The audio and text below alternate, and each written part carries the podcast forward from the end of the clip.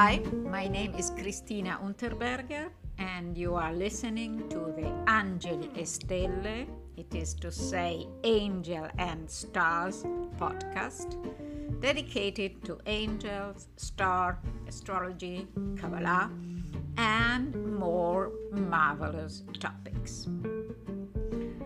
From time to time, you will find some episodes also in English, besides the original ones in Italian. I hope you enjoy them. This is the second episode of Kafka's Tree of Life, which means a Kabbalistic view of his natal chart. We already spoke in the first episode about the close Venus Mercury conjunction. We could say the planets nearly merge in one energy. So, going back to Venus, it is to say the Sephira Binah on the Tree of Life, we find the name Dalila, the woman who caused the ruin of Samson, a judge. Keep it in mind. So, indeed, a very perturbing, eerie female archetype, just trying to translate Freud's German adjective, it is to say unheimlich. In addition, there is also the word race, an aspect that certainly had a weight for Kafka, especially in his relationship with Milena Jesenska, who was not Jewish. Another severe archetype, still on Venus, Binah, is the word Boaz, a name of a biblical character, again a judge, but also the name of the left column of the Temple of Solomon. Biblical characters, their names and stories, are to be understood as metaphors that resonate with the constellation of each person's birth chart. The strict meaning of Venus Binah is enhanced on the planet Mars, it is to say, the corresponding uh, Sephira Gevurah, also on the left side of the Tree of Life and this Mars is soaring in the 10th house, where we find the term Dan. Dan is one of the the tribe of Dan is one of the 12 tribes of Israel. And guess it's the tribe of the judges. The word din itself means uh, judgment.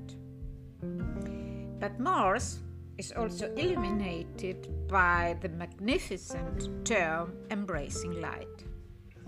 Those who know Kafka will have already recognized some of the recurring themes in all his literary work.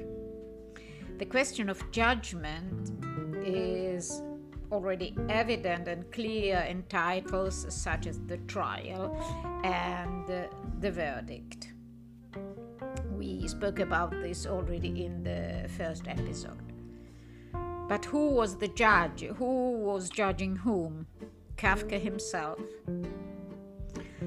In the tenth house, we could catch a glimpse of the bulky father figure whose unresolved theme gave a large contribution, even in a suffered and uh, Kafkaesque way, as you say it in German, to the incredible success of his books. The famous letter to his father would not exist if Hermann had a different behavior toward his sensible son. Moving on to the right side of the tree, on the aforementioned Mercury Hokmah, we also find the word golem, on which one could write pages and pages, and which certainly belongs to the Prague Kafkaesque imaginary.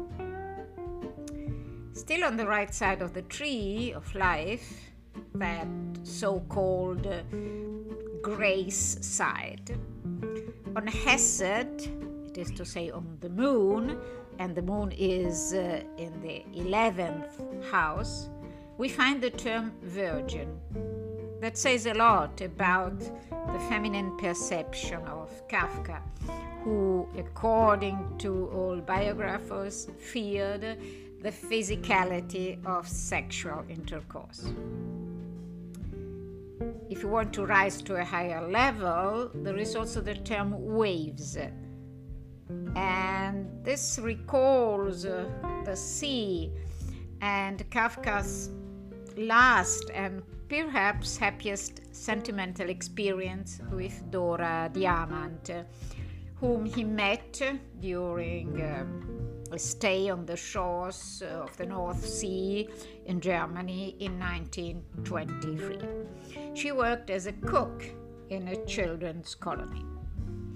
And Kafka also dared to dream to escape with her to Israel.